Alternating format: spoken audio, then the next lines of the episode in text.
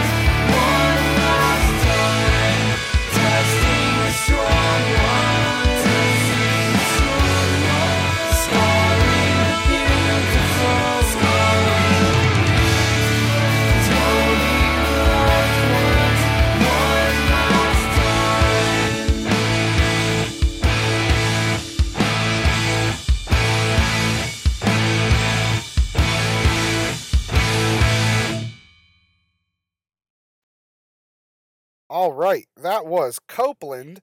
Again, the album is Beneath the Medicine Tree. The song title is Testing the Strong Ones. All right, where do we even begin with this song? It's crazy. Like I said, the uh, lead singer of Copeland was going through a really tough time uh, in his life during this album itself. It's why he wrote this album. And his wife, uh, or then fiance, was going through a lot of medical issues, like I said. But this song has nothing to do with that situation. Ironically, his grandmother was going through her own medical bout at the same time, and this entire song is about his grandmother. Um, the words that he uses, even just with the with the title as well. So testing the strong ones.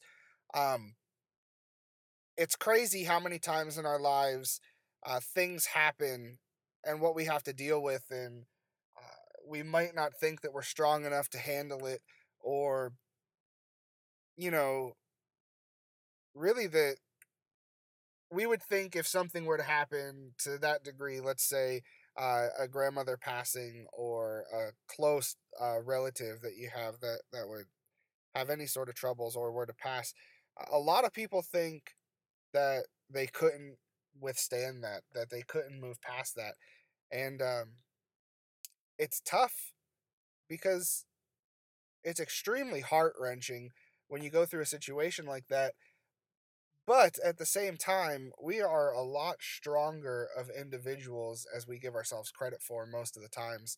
Uh, not to say that any sort of situation like that would be light or uh, something not to take seriously. Like I'm not poking fun at anything or, or whatnot or or making light of any sort of situation. But I think that especially being a Christian, we have been given much more understanding uh for different situations especially if you look on an eternity in uh eternity sorry side of things and it really gives you a new perspective and kind of a different light but let's let's talk about the music real quick first of all in in my personal music career i have really been influenced by a bunch of different uh, bands and genres. Like I said in episode one, Emery is one of my favorite bands, and um, their normal, I guess if you want to call it normal uh, sound, what seems to have sold the most for them is a combination of screaming and singing in songs, uh, kind of that going back and forth. Uh, Underoath did that a lot as well uh, with Aaron Gillespie and uh, Spencer Chamberlain. They they meshed very well together. A buddy of mine who I'm gonna have on the podcast coming up, he's gonna be a guest with us. His name is Josh Moyer. He he and I did some songs. Uh, maybe one of these days we'll we'll play one of those and uh, showcase that one, and then we can pick it apart. And oh man, that that podcast could take hours because we could pick everything apart because we had no idea what we were doing at the time. But um, anyway, uh, I can definitely say Copeland is one of those bands that in the emo indie style of music and things that I've written, holy cow, they have influenced me so much, especially with the the syncopation, uh, with the rhythm guitars, and then you have that lead line that's going that's very prominent and makes its own mark with everything. Uh, it's so to me, it's so amazing. I love stuff like that. I love when you can have this melody and this rhythm. Uh, honestly, that's what a song should be anyway. But the way that it flows together is absolutely, in my mind, incredible. Uh, I also love uh, getting towards the end of the song when it's very, very driven, and uh, they're they're singing "Testing the Strong Ones," and they hit that off chord for their for their second chord. It is absolutely incredible. It really, when you first hear it, it makes no sense, but it still fits and that is what makes difference uh, differences in music and that's what makes great music uh, set apart from mediocre music when you can take something obscure and something that seems like it wouldn't fit in the least bit and make that completely work. That's incredible. And I give complete props for that. Now, granted, these guys are paid professionals, um, amazing musicians. Of, of course, they can do that, uh, probably still had some help with that. There's, you know, producers and and everybody who mixers and uh, even the audio technicians that go into the recording process. They could have written that on their own, and I'm going to give them credit and say they wrote that on their own, but if they didn't, it doesn't matter because their name is attached to it and it sounds amazing. It's awesome. Uh, Copeland is a kind of softer band, uh, softer in regards of vocals. Uh, his voice is very, very fine, uh, very melodic, uh, a lot of falsetto. That's that's one thing that they're big on. Uh, but the music, I still like how it gets really, really intense and rocky, and the music sounds kind of heavy, especially with the cymbals. You have that, um, which has become extremely popular in uh, CCM music and worship music now. That that really driving uh, crash ride, uh, going into the choruses and stuff.